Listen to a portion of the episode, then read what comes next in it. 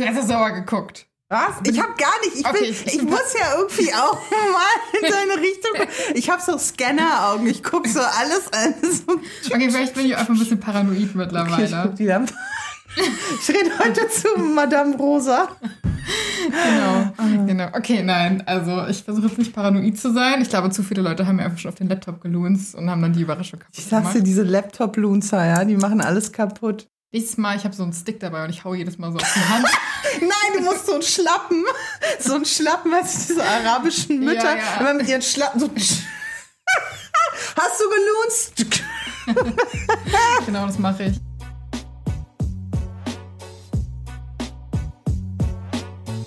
Und damit willkommen zu einer weiteren Folge von Herz über Kopf. Ich bin Mascha, euer Host. Und dabei habe ich wieder die einzigartige Jule. Hi. Sorry. Wir haben gerade richtig viel rumgeblödelt und jetzt ist die Mut noch da. Ja, das ist aber auch okay. Ja, ne? Die heutige Folge ist auch eine ganz besondere Folge. Es ist die 20. Folge. Und wir haben ja die erste schon gemacht. Wir haben die zehnte schon gemacht. Und ich bin ganz ehrlich, es war gar nicht geplant, aber mir ist es dann aufgefallen, dass wir auch die 20. miteinander machen. Das ist krass. Und ich fand Es sollte so sein. Mega cool, ja. Also Jule, diese Folge heute wird echt special, würde ich sagen. Mhm. Die Themen oder das Thema, was ich mir heute auch rausgesucht habe, ist auch ziemlich intens und ich glaube, die Geschichten werden dich heute auch nicht enttäuschen. Die sind wirklich extrem juicy. Yes. Freue ich mich. Sehr gut. Das Thema heute ist, wenn Selbstreflexion ein Fremdwort ist. Oh Gott, ja. Also Danke dafür. Anders als sonst, wo wir eigentlich immer so ein bisschen beraten oder halt so unseren Senf dazugeben, dass halt OP irgendwas erlebt, ist es hier der Fall, dass die Beiträge von Leuten geschrieben wurden, wo man sich einfach nur ins Gesicht fassen und denken kann, oh mein Gott, weil die Leute, die diese Beiträge geschrieben haben, zumindest meiner Meinung nach, ich bin ja immer subjektiv unterwegs, aber keine. Wer ist nicht Reflexion haben. subjektiv unterwegs? Ja, das stimmt auch. Ich glaube, Leute, die sagen, sie sind objektiv unterwegs, bei denen du stimmt kannst was gar nicht. Du ja. kannst nicht objektiv sein, weil deine Wahrnehmung und alles, was du erlebt hast, bringt immer, das ist immer Ja. subjektiv. Ja. So. Ja, das ist auch immer so eine Red Flag, finde ich, wenn dann so Leute sind so, ja, also ich sehe das hier alles objektiv. So, Ja, klar. okay, du bist definitiv Ja, nicht selbst ja, genau. Genau. Da fangen wir schon mal Ja. an. Diese Person ist es safe nicht. Ja, und damit würde ich auch direkt in die Frage der Folge gehen. Und zwar, wie stehst du zu Selbstreflexion? Wie kommst du damit klar? Würdest du sagen, du bist selbstreflektiert? Ja, ich, ich, bin, ich bin auf jeden Fall selbstreflektiert. Vielleicht auch schon, ich würde sagen, schon fast ein bisschen zu, zu sehr. Weil, egal was ich mache, egal mit wem ich rede, so, sobald ich zu Hause bin und die Gedanken für mich habe, also die habe ich ja auch ohnehin so für mich, ne? Aber einfach mal auch die Gedanken kreisen lassen kann, dann bin ich richtig in so einem Overthinker-Modus. und de- nein, wirklich, das ist ganz schlimm. Dann denke ich so, scheiße, was habe ich denn hier und da erzählt? Ja. Das ist voll peinlich, weil ich bin ja auch so eine Quasseltante, wie man ja auch merkt so. Und dann kommen da einfach Sachen raus. Du musst ja auch unglaublich oft was wegschneiden bei mir. Aber dann kommen da so Sachen raus, wo ich im Nachgang denke, so, Junge, was hast du hier erzählt? Mhm. Selbstreflexion, aber auch wenn man sich dann so neuen Leuten unterhält oder nochmal mit Leuten, die man kennt, neue Situationen hat, Dinge passieren, eventuell Sachen, die man auch gesagt hat, die verletzend sein können. Also Selbstreflexion ist was Wichtiges. Man sollte es aber nicht übertreiben, so wie ich. Ich muss auch gerade voll dran denken. Ich meine, ich habe die Frage so ein bisschen vorbereitet. Das heißt, ich Mhm. habe mir auch vorab Gedanken zu gemacht. Aber jetzt, während du das so sagst, hatte ich gerade total die Parallele. Und zwar, ich war Mhm. gestern bei O's in der Bar und habe ihm ein bisschen was zu essen mitgebracht. Oh, du bist so ein Und- Cutie. Ja, danke. Aber jedenfalls war da eine neue Kollegin. Und ich hatte halt nicht so gute Laune, habe die halt begrüßt und habe dann aber auch beim Verabschieden, meinte ich dann so, ja, ich gehe jetzt und so. Und die war halt voll nett und Mhm. hat mir dann so die Hand gereicht. Und ich bin halt ein Hugger. Und Mhm. ich habe halt direkt gehackt und Ja. war so, ach, komm her, so. Und auf dem Rückweg habe ich die kompletten 20 Minuten darüber nachgedacht, ob ich hier vielleicht in diese Personal Space reingegangen bin, ob sie vielleicht gar kein Hugger war und ob das vielleicht too much war. Und habe dann O's voll die Riesennachricht geschrieben, dass er sich bitte bei ihr entschuldigen Oh, soll, ja. falls ich da irgendwelche Boundaries übertreten habe und mich richtig schlecht gefühlt einfach. Und da musste ich gerade so dran denken, als du gesagt hast, du denkst auch so viel drüber nach. Ja. Weil das ist mir erst gestern passiert und wenn du es gerade erzählt hast, konnte ich das halt so hart fühlen einfach. Voll gut, ja. Also- Fühl ich. Auch gerade als du jetzt die Story erzählt hast, ich fühl's. Ja. Manchmal passieren so eine Sachen, ne? Und dann Mhm. Denkt man sich halt, im, oder zerdenkt es im Nachhinein, dabei war es vielleicht gar nicht so schlimm. Aber ich finde das, das muss ich sagen, ich finde das besser so, als dass man komplett unachtsam durch die Welt läuft Mhm. und sich auch direkt darum schert, was andere Ja. Leute, also wie es anderen Leuten geht mit dem, was man selbst gemacht hat, also welche Auswirkungen Worte, Aktion, Reaktion haben. Selbstreflexion Ist wichtig, ne? voll. Ist aber auch schmerzhaft, finde ich manchmal. Ja, Also ich ja. weiß nicht, wie es dir geht, aber ich hatte so für mich die Revelation in den letzten ein, zwei Jahren, dass ich gemerkt habe, ich bin sehr judgy geworden. Mhm. Also auch wenn ich neue Menschen kennenlerne, ich bin so, nee, mit der will ich nicht befreundet sein, mit dem auch nicht, mit der auch nicht und so, weil ich immer irgendwelche kleinen Sachen gefunden habe Mhm. oder so. Und dann denke ich mir so, ey Mascha, du bist teilweise so judgy gewesen in den letzten Jahren und ärgerst dich aber dann, dass du sagst, ah, ich habe gar nicht irgendwie so einen großen Freundeskreis. Obviously not, wenn du die Leute von dir wegstößt. So. Mhm. Und das war für mich zum Beispiel mega schmerzhaft zu erkennen. Mhm. Und da cringe ich auch innerlich immer noch Mhm. so ein bisschen, wenn ich so daran denke. Ich finde es manchmal schwer, selbst Reflexion zu haben oder selbstkritisch zu sein. Ne? Mhm. Aber du hast definitiv recht. Ich glaube, es ist besser so, als wie wenn man so sagt, so, nee, ich bin, ich bin, ich habe alles richtig gemacht, das sind immer die anderen und sich dann null reflektiert. Ja. Ich glaube, das kann sehr schnell gefährlich werden. Ich finde, das ist sehr, sehr gefährlich. Voll. Und damit würde ich auch direkt in die erste Story gehen, die dich safe richtig aufregen wird. Okay. Story Nummer 1. Titel: Mein erwachsener Sohn, 25, hat mich und meine Frau plötzlich und ohne jeden Grund aus seinem Leben gestrichen. Gestern hat mein Sohn 25 verkündet, dass er meine Frau und mich aus seinem Leben streichen will, ohne dass es dafür einen Grund zu geben scheint. Er schrieb einen langen Brief darüber, dass wir ihn als Kind emotional missbraucht hätten und so weiter. Ich gebe zu, dass meine Frau und ich eher an strenge Liebe glauben und nicht der Ansicht sind, dass wir ständig Phrasen wie Ich liebe dich sagen müssen, um eine Familie zu sein. Aber ich denke, dass er überreagiert, wenn er sagt, dass wir ihn emotional missbraucht haben. Er sagte, wir hätten uns nie für sein Leben interessiert, seien zu kontrollierend gewesen und hätten uns nie um seine Gefühle oder Interessen gekümmert. Dann sagte er noch, er sei den Großteil seiner Kindheit depressiv gewesen, hauptsächlich wegen uns und habe sich einmal sogar umbringen wollen. Er sagte sogar, meine Frau habe ihm seine Kindheit geraubt, weil sie zu viel über ihre emotionalen Probleme mit ihm gesprochen habe. Aber wir sind eine Familie und wir sollten miteinander reden und uns nahestehen. Daher finde ich, dass das alles ein bisschen egoistisch von ihm ist. Meine Frau und ich hatten ein schweres Leben. Wir haben versucht, ihm bessere Eltern zu sein, als unsere Eltern es für uns waren. Wir haben ihm Essen und ein Dach über dem Kopf gegeben und sogar sein gesamtes Studium bezahlt. Aber wie es aussieht, wendet er sich jetzt gegen uns und ist undankbar. Wenn er sich so schlecht fühlt, hätte er was sagen können und wir hätten etwas dagegen unternommen. Aber ich verstehe nicht, wie er sich so fühlen kann, denn er hatte ein ziemlich privilegiertes Leben. Wir waren nie arm, wir haben Familienurlaube gemacht und hatten ab und zu Geld zum Ausgeben. Mein Sohn hat vor ein paar Monaten auch gesagt, dass er schwul ist. Und die Art und Weise, wie wir darauf reagiert haben, hat ihm das Gefühl gegeben, dass wir offenbar nicht in der Lage sind, ihn zu lieben und ihn akzeptieren zu wollen. Ja, meine Frau und ich sind ein bisschen altmodisch und keine großen Fans dieses Lebensstils, aber wir haben nie so überzogen reagiert, wie er es jetzt tut. Er hat erst vor kurzem das Studium beendet, hat einen eigenen Job und eine eigene Wohnung. Und meine Frau und ich denken, dass er vielleicht einfach nur von all der Freiheit überwältigt ist und dass alles nur eine Phase ist und dass er sich irgendwann wieder finden wird und den Wert von Familie endlich anerkennen wird. Wir sind am Boden zerstört. Wir haben unser ganzes Leben lang nur im Interesse unseres Sohnes gehandelt. Wir haben ihn mit Essen versorgt, ihm ein Dach über den Kopf gegeben und sogar seine Ausbildung bezahlt. Jetzt ist er erwachsen, hat seinen eigenen Job und benimmt sich so undankbar.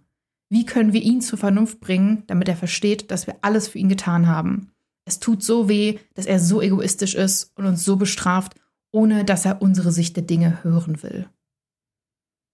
Ja, Jule, dein Take?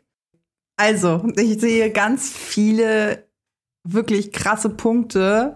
Was er am Anfang sagt, ja, wir sind Freunde von strenger Liebe und zu oft oder einfach nur ich liebe dich sagen, formt keine Familie. Aber auf der anderen Seite wollen sie ihren emotionalen Last an ihrem Sohn abladen, beziehungsweise das macht dann die Frau, ich weiß nicht, wie er es handhabt, aber für mich hört sich das definitiv so an, als hätte der Sohn allen Grund zu sagen, hey Mama, Papa, ihr habt da echt was versäumt. Und er scheint es ja auch angesprochen zu haben, schon vorab, so wie er das jetzt auch gerade aufgeführt hat, dass sein Sohn auch zu ihnen gegangen ist und meinte, ich brauche Liebe, ich brauche mehr Aufmerksamkeit. Aber zu behaupten, also jetzt, dass der Vater behauptet, von wegen, ich habe ihm ein Dach über den Kopf gegeben, Essen, Schule finanziert, pipapo, das ist in, sag ich mal jetzt, der westlichen Gesellschaft gang und gäbe. Ja, du schickst dein Kind in die Schule. Du solltest deinem Kind auch Essen geben. So sorry, du hast halt dein Kind auf die Welt gebracht. Und du solltest auch dich um dein Kind kümmern und auch dafür sorgen, dass es auch alle notwendigen ärztlichen Versorgungen erhält, ja. Und dieser Teil des Abuses, ja, also zu sagen, ich hätte mein Kind ja, natürlich hätte ich meinem Kind Aufmerksamkeit geschenkt, da ich ihm ja auch all dies gegeben habe, wie Dach über dem Kopf, Essen, Trinken, Schule, reicht halt nicht aus. Das ist viel zu wenig.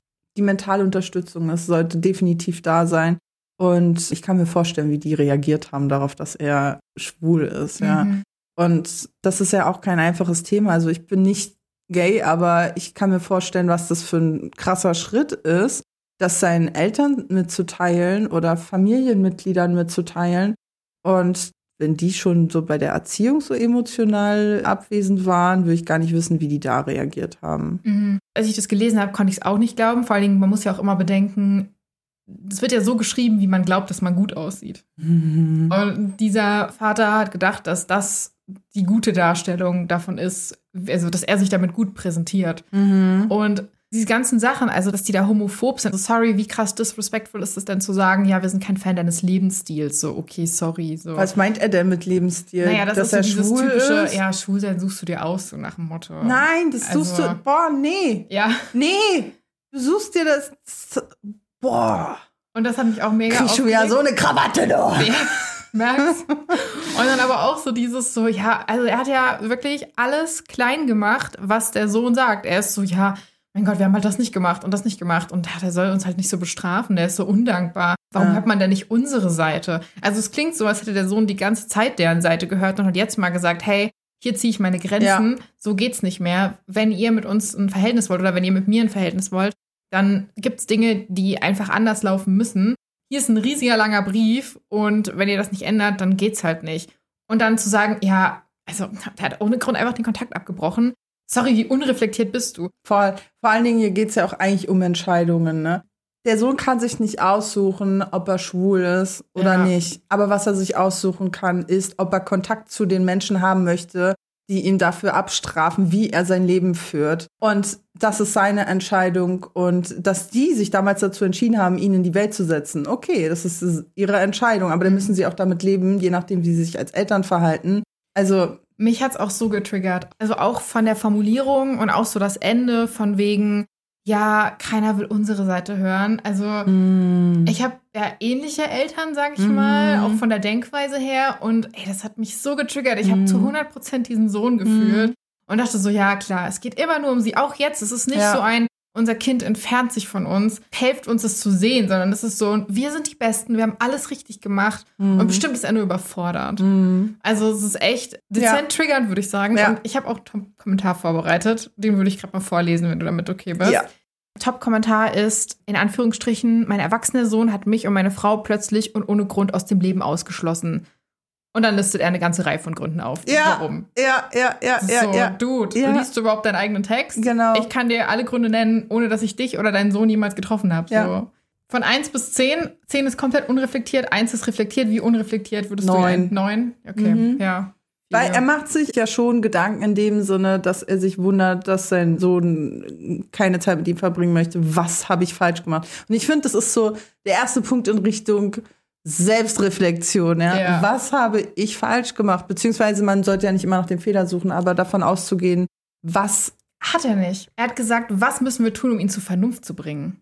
Ah, oh, ich das hab, ist die Frage. die Frage ist nicht, was dann ich revidiere ich, dann hatte ich das falsch in Erinnerung. Die Frage ist, ich lese ihn nochmal vor, wie können wir ihn zur Vernunft bringen, damit er versteht, was wir alles für ihn getan haben? Es tut so weh, dass er so egoistisch ist. Okay, zehn, er ist un, un, unreflektiert. Sorry. ich war gerade so, also ich wünschte, ich hätte das gelesen, aber nee. Nee, uh -uh. Äh, äh, sowas von unreflektiert. Ja, okay, krass, ich, ich, hatte ne? den Anfang anders in Erinnerung. Nee. Ja. Wollen wir in die nächste Story gehen? Let's go. Die nächste Story ist richtig wild und ich kann dir versprechen, was auch immer dein Gedanke nach dem Titel ist, es wird sich wahrscheinlich ändern, wenn mhm. du die mhm. Story liest, okay? Mhm. okay. Also, ist, ich habe die Titel gelesen, dann habe ich den Text gelesen und ich war so, hä? Okay. Also, ich gehe mal rein, ja? Okay. Story Nummer zwei. Titel: Bin ich das Arschloch, weil ich meine Frau gebeten habe, zu respektieren, dass ich Pilot von Beruf bin? Ich benötige die Meinung von anderen Piloten in einer Angelegenheit, die meine Frau betrifft. Meine Frau und ich, in Klammern seit fünf Jahren zusammen, seit zwei Jahren verheiratet, keine Kinder, haben eine tolle, glückliche Beziehung. Ich kann mich nicht an ein einziges Mal erinnern, wo wir uns so gestritten haben, dass wir uns trennen oder scheiden lassen wollten. Dieses Problem veranlasst mich jedoch, die Integrität unserer Beziehung neu zu überdenken. Seit meine Frau und ich zusammen sind, habe ich als Manager für eine Restaurantkette gearbeitet. In meiner Freizeit bin ich ein äußerst leidenschaftlicher Flugzeugfan. Ich habe Tausende von Dollar für Fluglehrbücher und Simulationsausrüstung ausgegeben und mir sogar eine eigene A330 gebaut. Ich habe noch kein Flugzeug geflogen und auch keine richtige Flugausbildung begonnen, aber ich denke schon seit langem darüber nach. Auch wenn ich meine Fähigkeiten noch nicht zum Beruf gemacht habe, halte ich mich für genauso versiert und vielleicht sogar besser als den Durchschnittspiloten. Nun ereignete sich allerdings Folgendes. Meine Frau und ich waren bei einem ihrer männlichen Kollegen zu einem Grillfest eingeladen. Meine Frau ist eine leitende ITlerin bei einem Start-up. Sie arbeitet dort seit 2020. Ein Glücksfall, nachdem sie von ihrem vorherigen Job gekündigt wurde wegen des Viruses. Es war das erste Mal, dass ich viele ihrer Kollegen kennenlernte.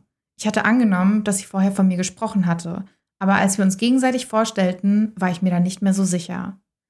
Wir gingen zum Gastgeber der Party, einem männlichen Neuzugang, mit dem sie sich platonisch angefreundet hatte. Wir unterhielten uns zwanglos und er fragte mich, was ich beruflich machte. Meine Frau antwortete für mich in einem unschuldigen Ton und sagte, er leitet ein Restaurant, was mit einigen Vorteilen verbunden ist. In Klammern, ich nehme an, dass sie sich hier auf das kostenlose Essen bezog. Ich habe sie sehr schnell korrigiert und ihm gesagt, dass ich Pilot bin. Meine Frau weiß bereits, wie unsicher ich in Bezug auf meinen Beruf bin und dass ich viel lieber mit meinem Hobby vorgestellt werden möchte. Ich habe mir den Titel des Piloten durch meine mehr als 500 Flugstunden und Tausende von Dollar verdient, die ich in mein Handwerk investiert habe. Ich finde es unglaublich respektlos von ihr, meine Fähigkeiten und meine Ausbildung nicht anzuerkennen. Nur weil ich den Titel Pilot nicht auf einem überteuerten Stück Papier trage, heißt es nicht, dass ich kein Pilot bin. Ich scherzte mit dem Gastgeber darüber und sagte ihm unterschwellig, dass meine Frau oft vergesslich sei, was er sicher schon bei der Arbeit mit ihr gemerkt hat. Er schien es gelassen zu nehmen. Zu diesem Zeitpunkt war ich allerdings stinksauer und warf meiner Frau für den Rest des Abends böse Blicke zu. Als wir ins Auto stiegen, um zu gehen, begann der Streit. Sie hat das Gefühl, dass ich meine Berufsbezeichnung als Pilot nicht verdiene, weil ich nicht professionell ausgebildet bin. Ich habe ihr gesagt, dass sie völlig unsensibel gegenüber meiner Arbeit, die ich geleistet habe, ist und dass sie niemals verstehen wird, was es heißt, so viel zu lernen. Sie sitzt gerade auf der Couch, während ich hier schreibe. Bin ich wirklich das Arschloch, weil ich verlange, respektiert zu werden? Nein, du bist nicht das Arschloch, weil du möchtest, dass man dich respektiert. Du bist das Arschloch, weil deine Frau dich vorstellt, dass du in einem Restaurant arbeitest, aber du sie dafür fertig machst den ganzen Abend über. Dafür bist du das Arschloch. Und nein, du bist kein fucking Pilot. Du bist ein Hobbypilot, aber du bist kein Pilot. Wenn man Jule, ich bin auch Supermodel, weil ich ungefähr fünfmal über den Flur gelaufen bin und es sehr hart war. Ja. Ich mach's nur nicht, weil Ja. meine Fähigkeiten sind so krass, aber ich habe mich einfach noch nicht entschieden, diese Karriere anzufangen. ich merk aber ich bin schon, ich merk Supermodel. schon. Ich seh dich Und auch- Ingenieurin bin ich auch, Ja. weil ich ab und zu Matheaufgaben lösen kann. Und das ist auch voll das Talent. Da kannst du mehr als ich. Ja. ich bin auf jeden Fall keine Ingenieurin. aber es ist so. Ja. Du, ich baue auch Häuser, ne? Ich baue Häuser, ich bin auch Landschaftsgärtnerin. Stimmt, ich habe Sims 2 gespielt. Ich auch. Du bist eigentlich, eigentlich kannst du auch programmieren, ne? Ich bin eigentlich Gott, weil ich habe Welten erschaffen. Mascha. Ma Maschallah. Oh Gott. Hast du das erwartet, als ich dir den Titel vorgelesen Nee. habe? Nee, ne? Überhaupt nicht. Überhaupt nicht. Ich dachte noch so am Anfang so, ja, so wie sich das halt gelesen hat, ne? Er ist Pilot oder sowas, beziehungsweise er hat seine eigene Maschine gebaut, also eine, sein eigenes Flugzeug und dachte so, wow, Chapeau, ja, was Mhm. los? Und dann höre ich ja, ich habe gar keinen Flugschein. Beziehungsweise, nee, warte, einen Flugschein hat er, ne? Nee, gar nichts. Er ist nur mitgeflogen. Nee, auch nicht. Der ist noch nie geflogen. Der hat einfach nur so ein Simulationsgerät zu Hause. Und hat ein Modellflugzeug gebaut. Oh, ja, you are the asshole and Mhm. you are delusional, kann man das sagen? Ja, schon ziemlich, So, ne? das ist, ähm, Also können wir auch mal Ja. kurz darüber reden, wie er über seine Frau spricht. Ja. Er sagt ja, ihre Führungsposition als ITlerin ein Glücksfall. Dann, sie wird ja nie verstehen, was es heißt, so viel zu lernen. Also ich habe Freunde, die haben Informatik studiert und das ist fucking hart so. Ja. Und dann auch so, ja, ich mache Witze mit dem Gastgeber darüber, von wegen, Wie naja, meine. Frau ist ja so vergesslich, das Ja. hat er ja bestimmt schon gemerkt, wenn er mit ihr arbeitet. Ich bin so, ciao, also so wie das klingt, fährt sie das meiste Geld ein in dieser Beziehung. Mm. Und ähm, keine Ahnung, ob da jemand ein Problem mit seiner Männlichkeit Ja. hat. Ey, mir wäre das so unangenehm als Partnerin. nee, voll. Vor allen Dingen, sie führt diese Beziehung scheinbar nicht auf der Basis, wer hier was mit zu dem Haushaltsgeld beisteuert. Es hört sich einfach danach an, als äh, wäre sie voll zufrieden. Ja. Ja, wäre alles okay für sie, er kann sein Hobby ausleben und so weiter. Aber ich meine, come on, das ist Mhm. echt kein Grund, nur weil sie sagt, er arbeitet in einem Restaurant. Sowas wie auch eben gerade mit dem Arbeitskollegen zu behaupten, dass sie vergesslich wäre.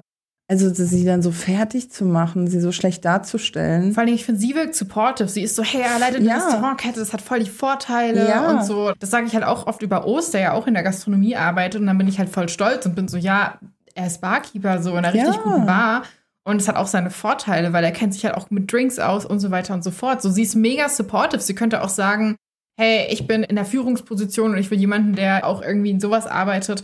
Und das macht sie ja auch nicht. Also, Mhm. es, ich will jetzt hier nicht mutmaßen, aber ich tue es jetzt einfach mal. Ja. Und zwar, er sagt, er hat auch Tausende von Dollar ausgegeben für diese ganzen ah, Sachen. dass sie die ihm Wo geholt ich, hat. ja, wo ich will das jetzt hier nicht sagen, weil das Ja. hat er selbst nicht geschrieben, aber Ja. so unreflektiert wie er klingt und ich weiß, wie viel ITler in Führungspositionen in Startups verdienen und ich weiß, wie viele Ja. Leute verdienen, die einzelne Restaurants managen. Und ich würde jetzt mal davon ausgehen, auch, dass sie verheiratet sind und so, dass das wahrscheinlich auch mehr das Geld ist, was sie einnimmt, sag ich mal. Ja. Und das ist auch okay, ne? Weil in Ja. der Partnerschaft teilt man und es wäre auch andersrum okay, wenn es jetzt die Rollen verteilt wären.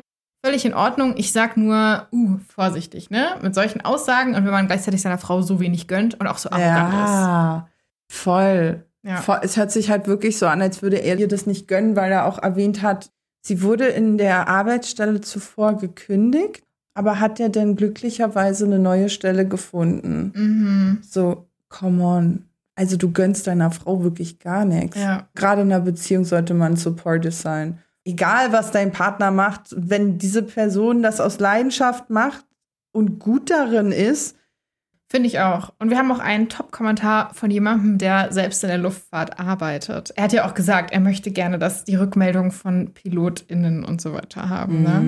Ne? Also es ist kein Pilot, es ist jemand, der aber mit Menschen arbeitet, die in der Ausbildung sind dafür. Willst du es hören? Mhm.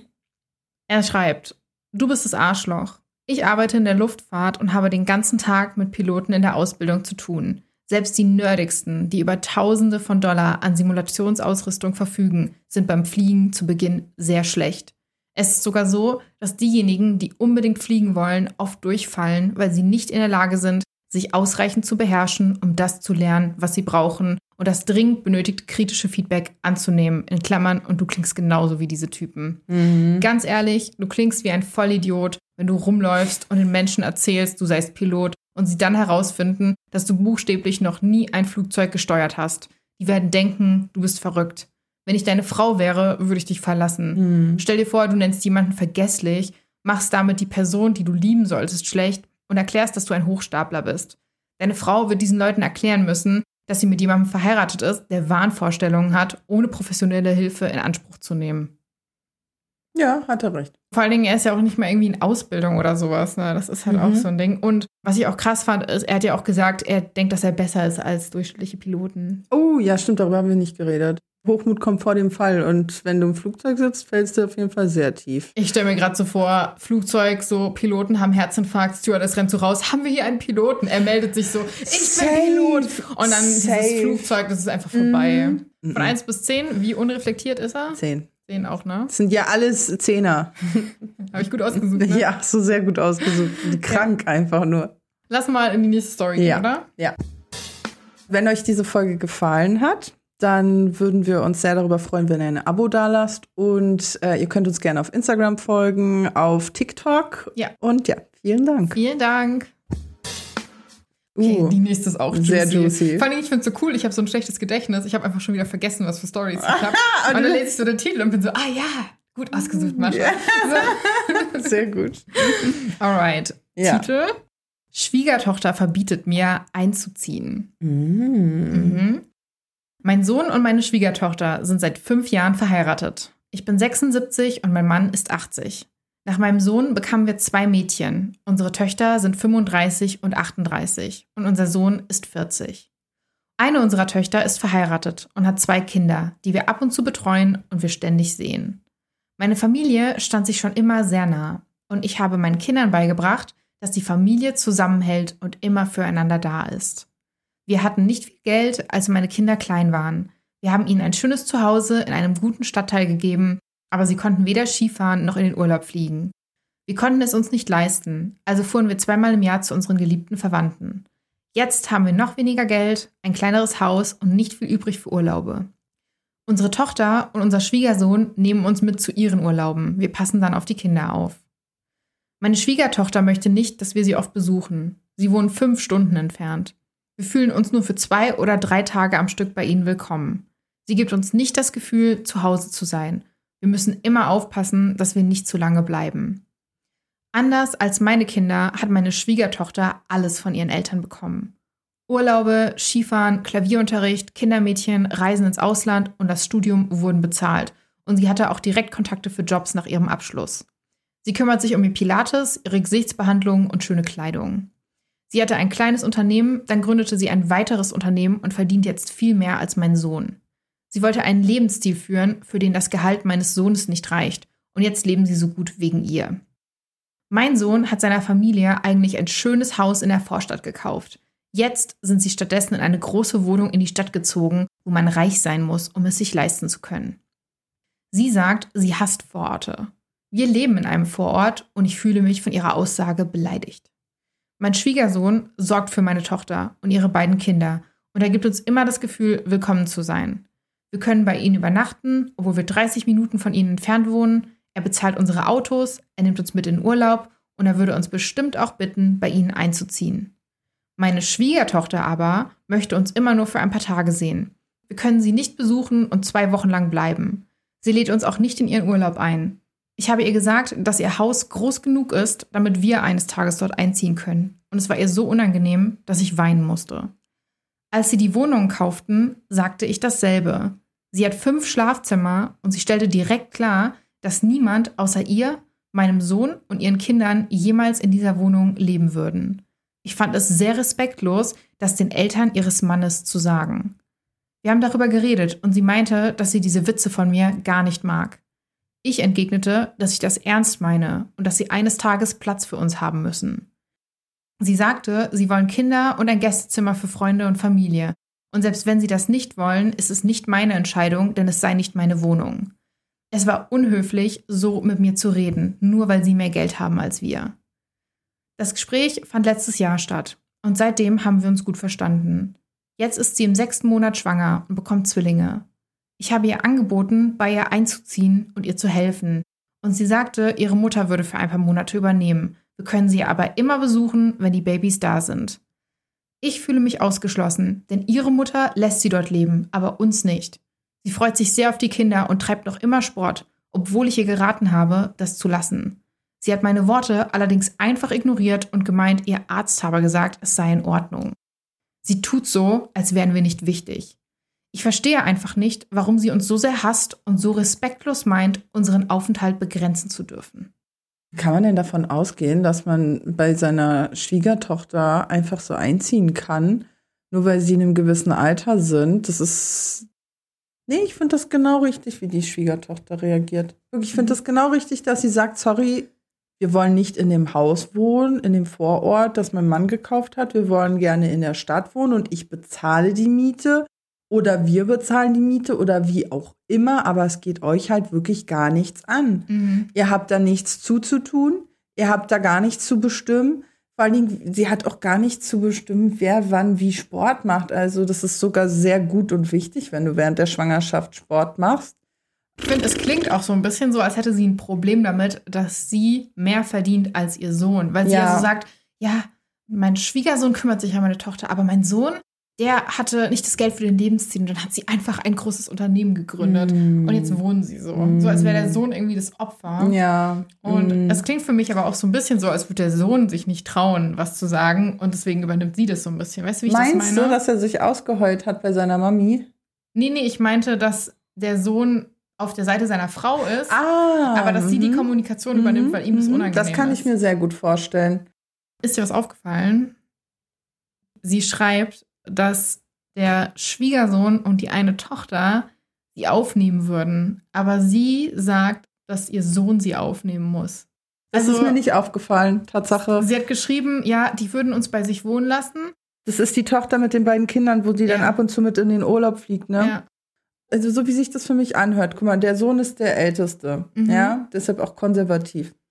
Ist auch noch ein Junge. Mhm. Und das hört sich an nach einer dieser krankhaften Dynamiken, die wir auch schon mal aus Emma the Asshole Stories hatten, dass die Muttis immer so ganz krass klingen an ihren Söhnen sind. Leicht incestuös, Ähm, ne? Genau so, ein- wie sagt man, Oedipus-Komplex? Ja.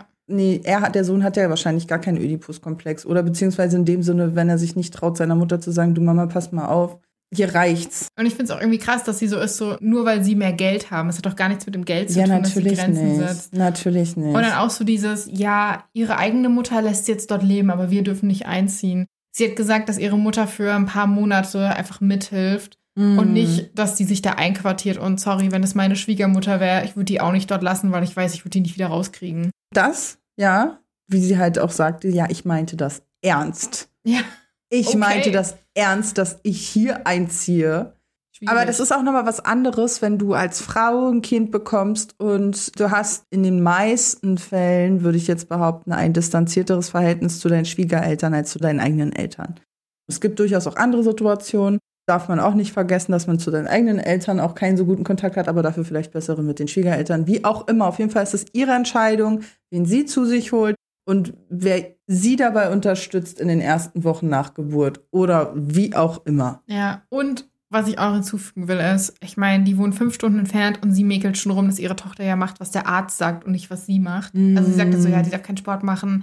Aber sie macht es trotzdem, ist egal, was wir sagen, auch wenn der Arzt sagt, das ist richtig. Ich möchte nicht so jemanden um mich rum haben, Mhm. wenn ich gerade Zwillinge Ja. geboren habe, Ja. die dann wahrscheinlich mäkelt, kritisiert, die ganze Zeit sagt, was ich anders machen soll. Wahrscheinlich teilweise Ratschläge gibt, wo ich mir echt an den Kopf fassen werde Mascha. und denken werde, nee, Mann. Ich habe da eine Story zu. Oh, wow, Ja. okay, hau raus. Ja, meine Oma. Die, Oh, die, die crazy Loco-Oma. Die Mutter meines Vaters, ja. Da sind wir wieder. Ah, ja. Meine Mutter war mit mir schwanger. Ich war das erste Kind meiner Mutter und äh, meine Oma ist auch so richtig konservativ groß geworden und nicht gerade gebildet.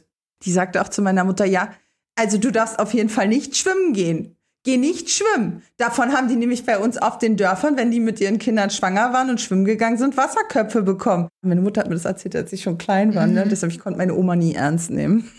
Und ich meinte, Mama, was sind denn Wasserköpfe? Ja, das hat sich meine Oma wohl ausgedacht. Es gab da so Fehlbildungen, Missbildungen und meine Oma dachte halt immer, das sind dann Wasserköpfe und es kommt vom Schwimmen gehen. Ah ja, okay. Mhm, das Wasser kann dann wohl von unten rein und dann, ja. Lässt muss sich so dein Kopf Genau, auf, so genau, Aliens. genau, ja, ja. Ja, Jule, du hast schon einen großen Oder? Kopf, ne? Ich habe einen, hab einen richtigen Dickschädel, sag ja, ich dir. Wir, glaube ich, beide, ne? ja.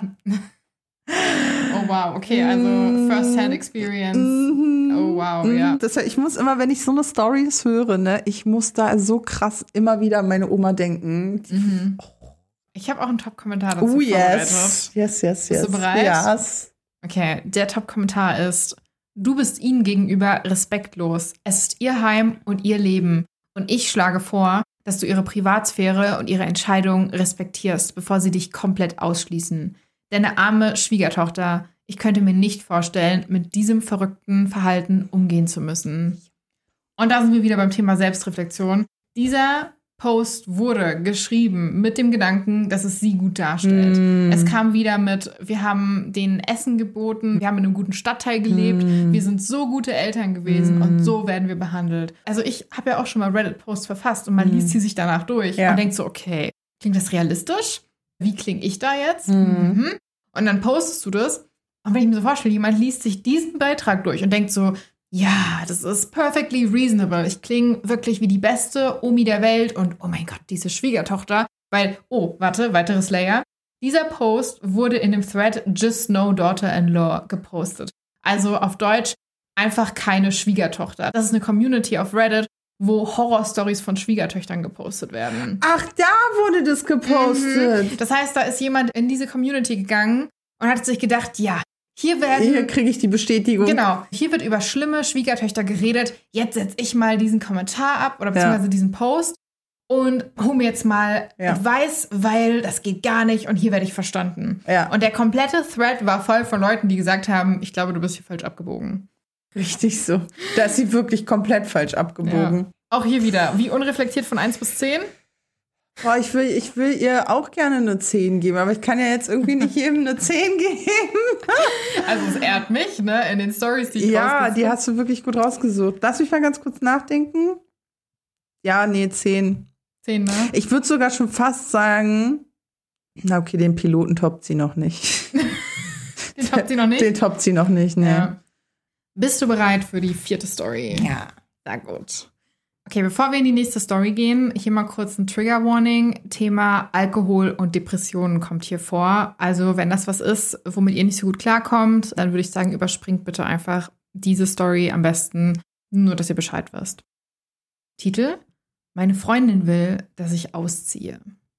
Meine Freundin und ich sind seit etwas mehr als zwei Jahren zusammen. Ich bin ein trockener Alkoholiker. Als ich sie kennenlernte, steckte ich tief in meiner Sucht. Sie ist klug, schön und erfolgreich und aus irgendeinem Grund liebte sie mich trotzdem. Ich habe nach ein paar Monaten mit ihr Schluss gemacht, nachdem ich sie betrogen hatte und merkte, dass ich einfach noch nicht bereit war, mich zu binden.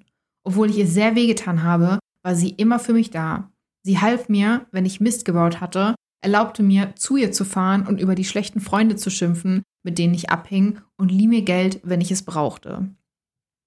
Schließlich kamen wir wieder zusammen und ich zog bei ihr ein. Die ersten Monate waren das reinste Glück, aber im Herbst fing ich wieder an zu trinken.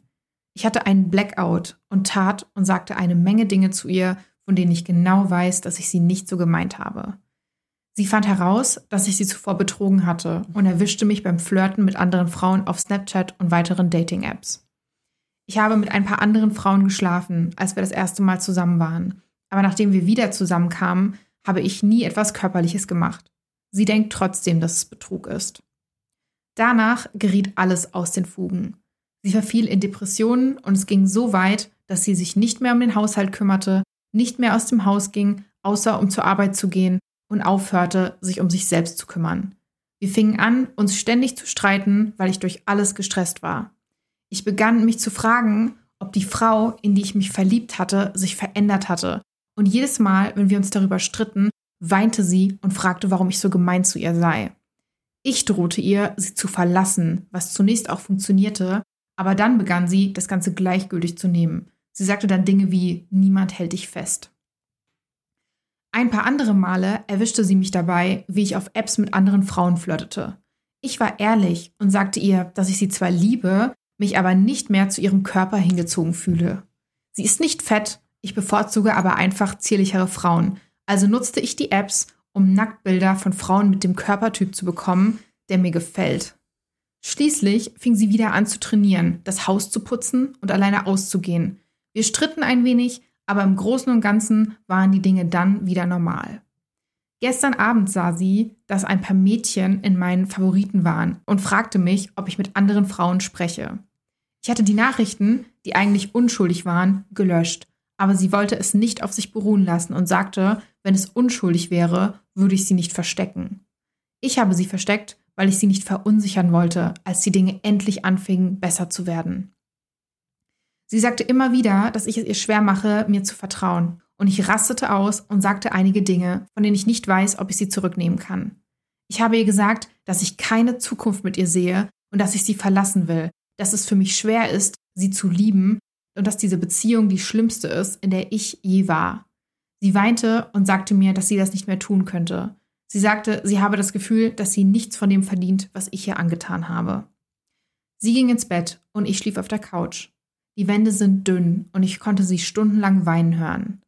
Ich dachte, wir würden am Morgen nach dem Schlafen noch einmal darüber sprechen, denn normalerweise kann sie die Dinge, die ich sage, wenn ich wütend bin, vergessen. Aber als ich versuchte, mit ihr zu sprechen, war es, als ob das Leben aus ihren Augen gewichen wäre. Sie sagte, ich könne bleiben, bis ich mir einen Plan ausgedacht habe, aber sie sei fertig mit uns. Ich liebe sie mehr, als ich in Worte fassen kann. Und ich weiß, dass ich zu oft Mist gebaut habe, um es zu entschuldigen. Sie so zu sehen, bringt mich einfach um. Sie war noch nie so abweisend. Sie zieht sich zurück, wenn ich mich ihr nähere. Und wenn ich versuche, mit ihr zu reden, sind ihre Antworten einsilbig. Ich weiß nicht, wie ich das in Ordnung bringen kann, aber ich weiß, dass ich es muss. Ich will sie nicht verlieren und ich möchte ein Leben mit ihr haben und weiß nicht, wie ich reparieren kann, was wir kaputt gemacht haben. Oh mein Gott. Er ist safe, ist er die 15, von der ich gesprochen habe, gerade eben. Told you so. Oh mein Gott. Oh, ich weiß gar nicht, wo ich anfangen soll. Ich bin einfach gerade.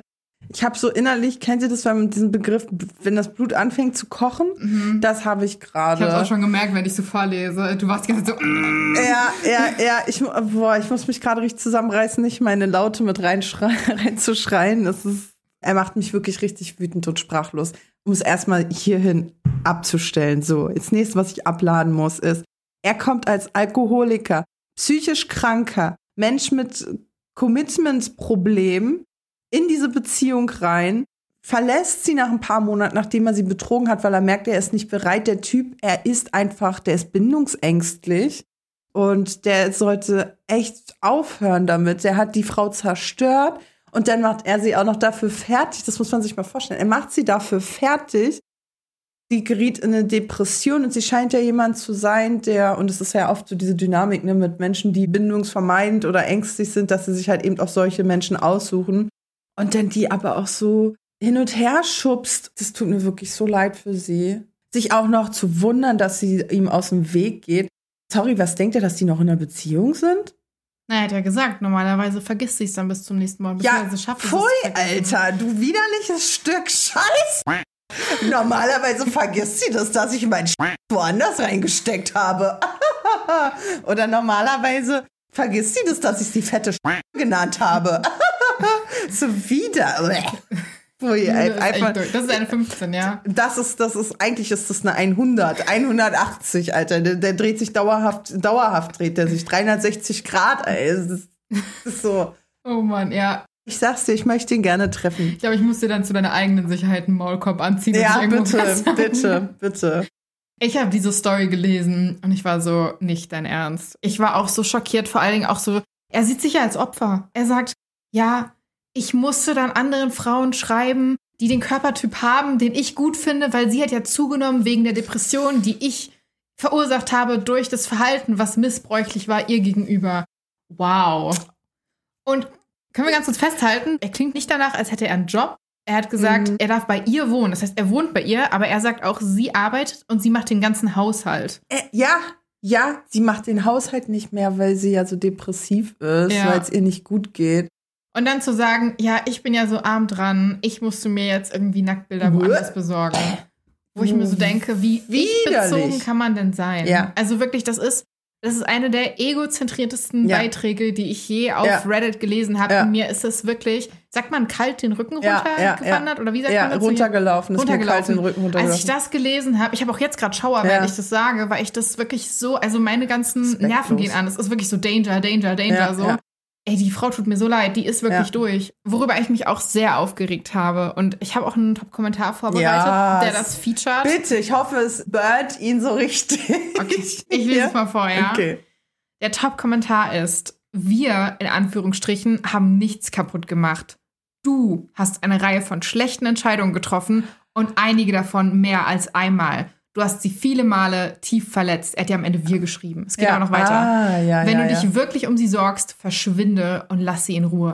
Arbeite an dir selbst und versuche ein besserer Mensch zu werden, bevor du in Erwägung ziehst, mit jemand anderem eine Beziehung zu führen. Lass aber diese arme Frau in Ruhe. Für immer. Lass sie über den Verlust der Zukunft trauern, die sie mit dir glaubte gehabt zu haben, und lass sie weiterziehen und mit jemandem glücklich finden, der sie verdient hat und der sie gut behandelt. Ja, ja. 100 Prozent, ja, oder? Ja, ja. Weil das ja. hat mich auch getriggert, dass er am Ende gesagt hat, wie fixe ich, was wir kaputt gemacht haben. Ja. Schatzi, das du ist kein Wir. Ja. Das ist ein ganz alleine Du. Ihr einziger Fehler ist, dass sie es nicht geschafft hat zu gehen. Ich habe selbst Freundinnen, die in Beziehungen waren, die ähnlich abusive waren. Und die reden Jahre später noch davon. Einfach weil es so schwer ist, darüber hinwegzukommen und weil Traumabonding halt einfach wirklich ein Thing ist. So. Ja. Und willst du was krasses hören? Ja, bitte. Der Dude hat den Post genugt. Also er hat versucht, ihn zu löschen. Er hat seinen eigenen Account gelöscht und ist einfach gar nicht drauf klargekommen, dass es halt diese Kritik gab. Es gab auch so Kommentare von ihm von, hä, alle schreiben, ich habe sie betrogen. Ich habe sie doch gar nicht so wirklich betrogen. Und als ich sie betrogen habe, war ich gezwungen dazu, weil, naja, es lief halt so und sie war halt dann, wie gesagt, zu dick, ne? Also solche Sachen. Und auch so Sachen wie, ja, ich verstehe gar nicht die Kritik hier und ja, Mann, ich habe vielleicht mal was falsch gemacht, aber das ist halt mein Blackout gewesen und ja, mein Gott, also er hat es alles versucht, klein zu reden. Mhm. Warum postest du in diese Community rein? Und sobald Kritik kam, hat er die, also er hat alles abgewiesen und hat dann versucht, sich da wirklich rauszuziehen. Das ist so dumm.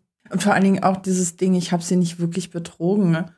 Als du es so gesagt hast, habe ich mich daran erinnert, dass er auch davon geschrieben hat, dass die darauf bestanden hat, das auch zu sehen. Mhm. Dabei habe ich, hat er gesagt, ja schon die schlimmsten Sachen rausgelöscht. Nee, er hat es noch besser. Also ich finde es noch schlimmer. Er hat also, gesagt, die Sachen, die wir geschrieben haben, waren völlig unschuldig. Ah, ja, genau. Aber ich habe sie ja gelöscht, genau so. weil ich die Beziehung nicht belasten mm. wollte. Schnucki, mm. so mhm. unschuldig können die nicht gewesen nee. sein, wenn du wenn sie löscht, sie, ja. um die Beziehung nicht zu belasten. Na, vor allen Dingen, es ist Betrug. Wenn sie ja. etwas als Betrug empfindet, ist mhm. es Betrug. Das ist auch eine Sache, die man in einer Beziehung klären sollte. Was ist für dich Fremdgehen? Wo sind die Grenzen? Ne? Wo sind die Grenzen? Ja. Es ist so, Mann, die Leute leben manchmal in Beziehungen in einer Traumwelt. Das ist alles nicht eitel Sonsch, eitel Sonsch, ach egal, wie auch immer. Es Jule ist, ist schon so, scheißegal. Ich bin, scheißegal, ich bin einfach sauer. Wir Menschen müssen kommunizieren. Ja, wenn, wie funktioniere ich, wie funktionierst du, funktionieren wir beide zusammen, so wie wir uns das vorstellen. Punkt. Aha. Setzt euch zusammen, führt nicht Beziehungen auf der Basis, dass ihr euch gegenseitig geil findet. Jeder findet irgendwie irgendwen geil. Ja. Selbst wenn man in einer Beziehung ist. Da geht's dann halt darum zu klären, okay, bis wohin darf ich die Person geil finden? Und da hört's halt eigentlich, wenn sie sagt, ich find's scheiße, dass du anderen Frauen folgst, die total hotte Bilder posten oder mit denen schreibst oder dir Nude senden lässt, dann ist es ein Fremdgehen, No-Go und Ciao. Ich würde aber sagen, auch universell traue ich mich jetzt mal vorsichtig zu sagen, ich glaube, mit anderen Frauen zu schlafen, wie er es am Anfang gemacht hat, und auf Dating-Apps zu schreiben. Das ist die Krönung. Das ist schon Betrug. Ja, also ich weiß natürlich. nicht, wie man zufällig sich Tinder runterlädt und dann nach Nacktbildern fragt. Ups, habe ich mir mal Tinder runtergeladen. Oh, wie sind denn da die ganzen Bilder von mir reingekommen? Und der Text, und dann muss es auch bestätigen oh. und und und. Ne? Also, mh, hm, Alright, ich würde jetzt zur letzten Story ja, gehen. Okay. Wir neigen uns jetzt schon am Ende zu. Und die wow. letzte Story, die ist traurig irgendwo. Nein. Ja. Bist du Nein. bereit? Okay. Story Nummer 5. Titel: Ist es falsch, eifersüchtig zu sein? Ich habe eine Affäre mit einem verheirateten Mann, 49. Ich bin 25, weiblich, die Affäre läuft seit etwas über einem Jahr. Es fing als Freundschaft an, dann wurde es körperlich und bevor ich es wusste, gestand er mir seine Liebe. Seine Frau weiß über mich Bescheid, aber wir sind jetzt besser darin, es zu verbergen. Sie weiß allerdings, dass ich noch nicht weg bin. Er sagt, er wolle gehen, aber anscheinend hat sein Sohn ihn gebeten, zu warten, bis er studieren geht, was erst im nächsten August der Fall sein wird. Er sagt, er wolle weg, um mit mir zusammen zu sein, dass ich es für ihn bin. Ich bin auch in ihn verliebt. Ich hatte andere Sexualpartner im letzten Jahr, immer dann, wenn er es mit mir beendete nachdem sie wieder herausfand, dass wir immer noch sehr viel Kontakt hatten. Er sagt, dass sie nicht die Art von Beziehung haben, die ich und er haben, wo wir reden, scherzen und so weiter. Aber ich werde so eifersüchtig, weil sie ihn jetzt wieder für sich hat. Er sagt, dass sie die letzten ein bis zwei Monate nicht intim waren und er nur mit mir zusammen war. Wir sehen uns mehrmals pro Woche. Anscheinend hatten sie letzte Woche einen Streit, in dem ich als Thema wieder hochkam. Ich habe auf keine ihrer Nachrichten in den letzten Monaten geantwortet und ihm das Versprechen abgenommen, mir zu sagen, wenn er mit ihr intim war und nicht zu lügen. Ich weiß einfach nicht, wie ich darauf reagieren soll. Ich schätze die Ehrlichkeit, aber es tut weh, denn wenn es so schrecklich ist, warum geht er dann nicht einfach? Sie ging gestern zu seiner Arbeit und verbrachte den ganzen Tag dort mit ihrem Sohn. In Klammern, er hat eine eigene Firma. Und ich werde so eifersüchtig. Wenn sie streiten, warum bringt sie dann solche Aktionen? Er erklärte, dass sie für die verbliebene Zeit einfach freundlich miteinander seien. Und sie hat mir gegenüber sogar zugegeben, dass die Art und Weise, wie er mich ansah, als sie uns zusammensah, kein Blick ist, den sie jemals von ihm bekam. Sie weiß, dass er in mich verliebt ist. Warum geht sie dann nicht endlich einfach, wie sie es immer androht? Wird er sie verlassen? Und wenn er es tut, wird er mich dann vielleicht auch betrügen? Gute Frage. Ah, ich finde so im Punkt Selbstreflexion, ich finde sie jetzt nicht so krass schlimm. Ich finde schon, dass sie reflektiert ist. Das Einzige, was mir fehlt, ist die Akzeptanz ihrerseits, dass er verheiratet ist. Ah, Selbstreflexion, ja, ich würde jetzt sagen, es ist so eine Acht, wie du schon Ja. davor gesagt hast, das passt schon ganz gut. Aber ich finde es halt echt krass, dass sie da auch abzieht in Bezug auf diese ganzen Familie, dass sie das nicht sieht und versteht. Und ich meine, dass er ihr sagen sollte, wann er mit seiner Frau Sex hat. Sie hat mit anderen Typen Sex, aber sie ist dann hochgradig eifersüchtig, wenn er Kontakt mit seiner Frau hat. Girl, so, wer sagt dir, dass er sie überhaupt verlassen wird? Es gibt aber tausende Menschen, sagen wir mal, die ihren Ehepartnern fremdgehen und auch immer wieder behaupten, die nicht verlasse sie oder ihn, aber es nie tun werden, weil es eine gewisse Stabilität oder Sicherheit mit sich bringt, lange Partnerschaft oder sonstiges. Ja, das ist ja auch eine Vertrautheit, Freundschaft, die da auch mit den Jahren über entsteht. Mhm, ja. ja. und es ist nicht einfach zu verlassen, selbst wenn er jetzt wirklich Gefühle für sie hat. Was sagst du denn? Also der Grund, warum ich das hier mit reingenommen habe, ist, und ich finde, also ich möchte nie jemanden shamen. Also ich Mhm. glaube, eines der guten Rückmeldungen, die wir auch bekommen haben, ist, dass wir immer respektvoll Mhm. bleiben und das möchte ich auch beibehalten. Ich glaube aber, was mein Problem hier ist, ist, also nur für dich kurz auch zur Info, sie schläft nur mit anderen Männern, wenn er es wieder mit ihr beendet. Ansonsten ist sie ihm treu und schläft mit niemandem oder hat auch Mhm. keinen Kontakt mit anderen Männern. Also Mhm. sie ist praktisch monogam in ihrer Mhm. Affäre. Mein Problem mit der ganzen Sache ist, ich finde, die Art, wie sie schreibt, ist so ein bisschen, also sie schreibt ein bisschen so, als wäre nicht sie die andere Frau, sondern als wäre sie seine Hauptpartnerin, hätte ein Anrecht. Also sie sagt ja so Mhm. Sachen wie, warum bringt seine Ehefrau solche Aktionen wie ihn auf der Arbeit zu besuchen, dass sie ja eifersüchtig darauf sei. Oder auch, dass sie schreibt, warum verlässt sie ihn denn nicht einfach? Wo ich mir denke, naja, warum verlässt er sie denn nicht einfach? Weil sie hat ja keinen anderen Partner. Es ist ihr Partner, die haben sich Treue fürs Leben Mhm. geschworen. Obviously kommt sie in der Firma vorbei, die haben gemeinsame Kinder. Die schreibt ja, sie sind seit über einem Jahr in dieser Affäre und Mhm. er erzählt erst, dass sie seit knapp über einem Monat nicht mehr intim waren.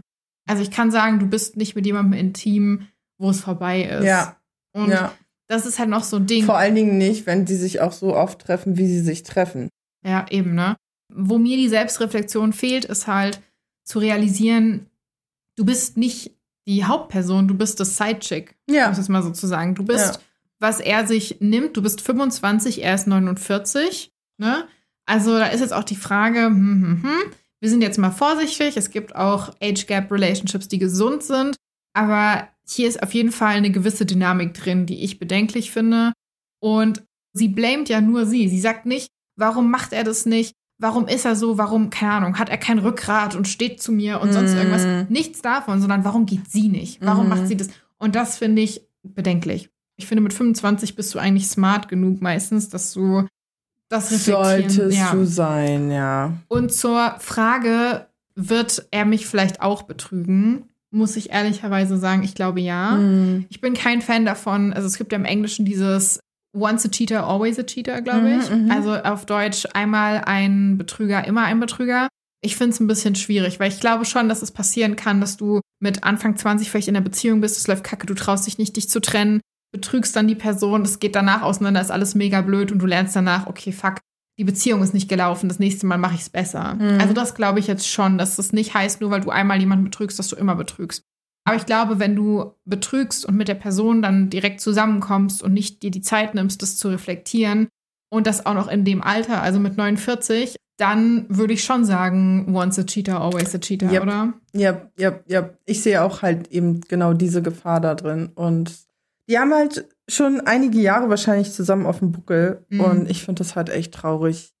Es stinkt für mich vorne und hinten. Mhm. Er führt die Affäre anderthalb Jahre, liebt seine Frau nicht mehr, beziehungsweise es läuft nicht mehr so gut. Warum ist er denn noch mit ihr überhaupt zusammen? Ja. Und da ist dann halt auch diese Ausrede mit, ja, wir haben ein Kind oder Kinder.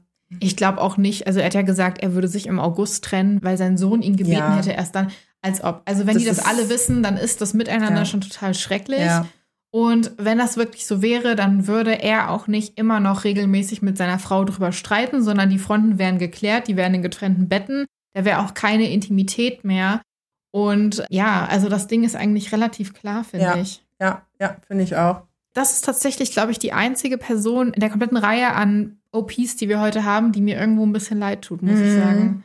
Ich finde es einerseits total schrecklich und ich muss auch ehrlicherweise sagen, ich glaube, ich bin, das gebe ich auch zu, ich bin judgy, wenn du weißt, die Person hat einen Partner und du lässt dich trotzdem drauf ein. Mhm. Das ist für mich ein No-Go und ich sortiere dich als Mensch leider dann aus. Und ich Ja. weiß, dass das manche Leute vielleicht auch machen, weil sie da psychisch was haben, was sie aufarbeiten müssen und ja, so weiter aber und so fort. on. Nee, komm, da wollen wir fair bleiben, Jule. Also Was? So Daddy-Issues vielleicht, irgendwie Probleme, sich was beweisen Ja, zu aber mit müssen. einem Mann, der vergeben ist. Ich habe mal gelesen, dass es Studien gibt, die zeigen, dass Frauen oder Männer, die sich an Vergebene ranmachen, als Kind ein sehr niedriges Selbstwertgefühl vermittelt bekommen haben.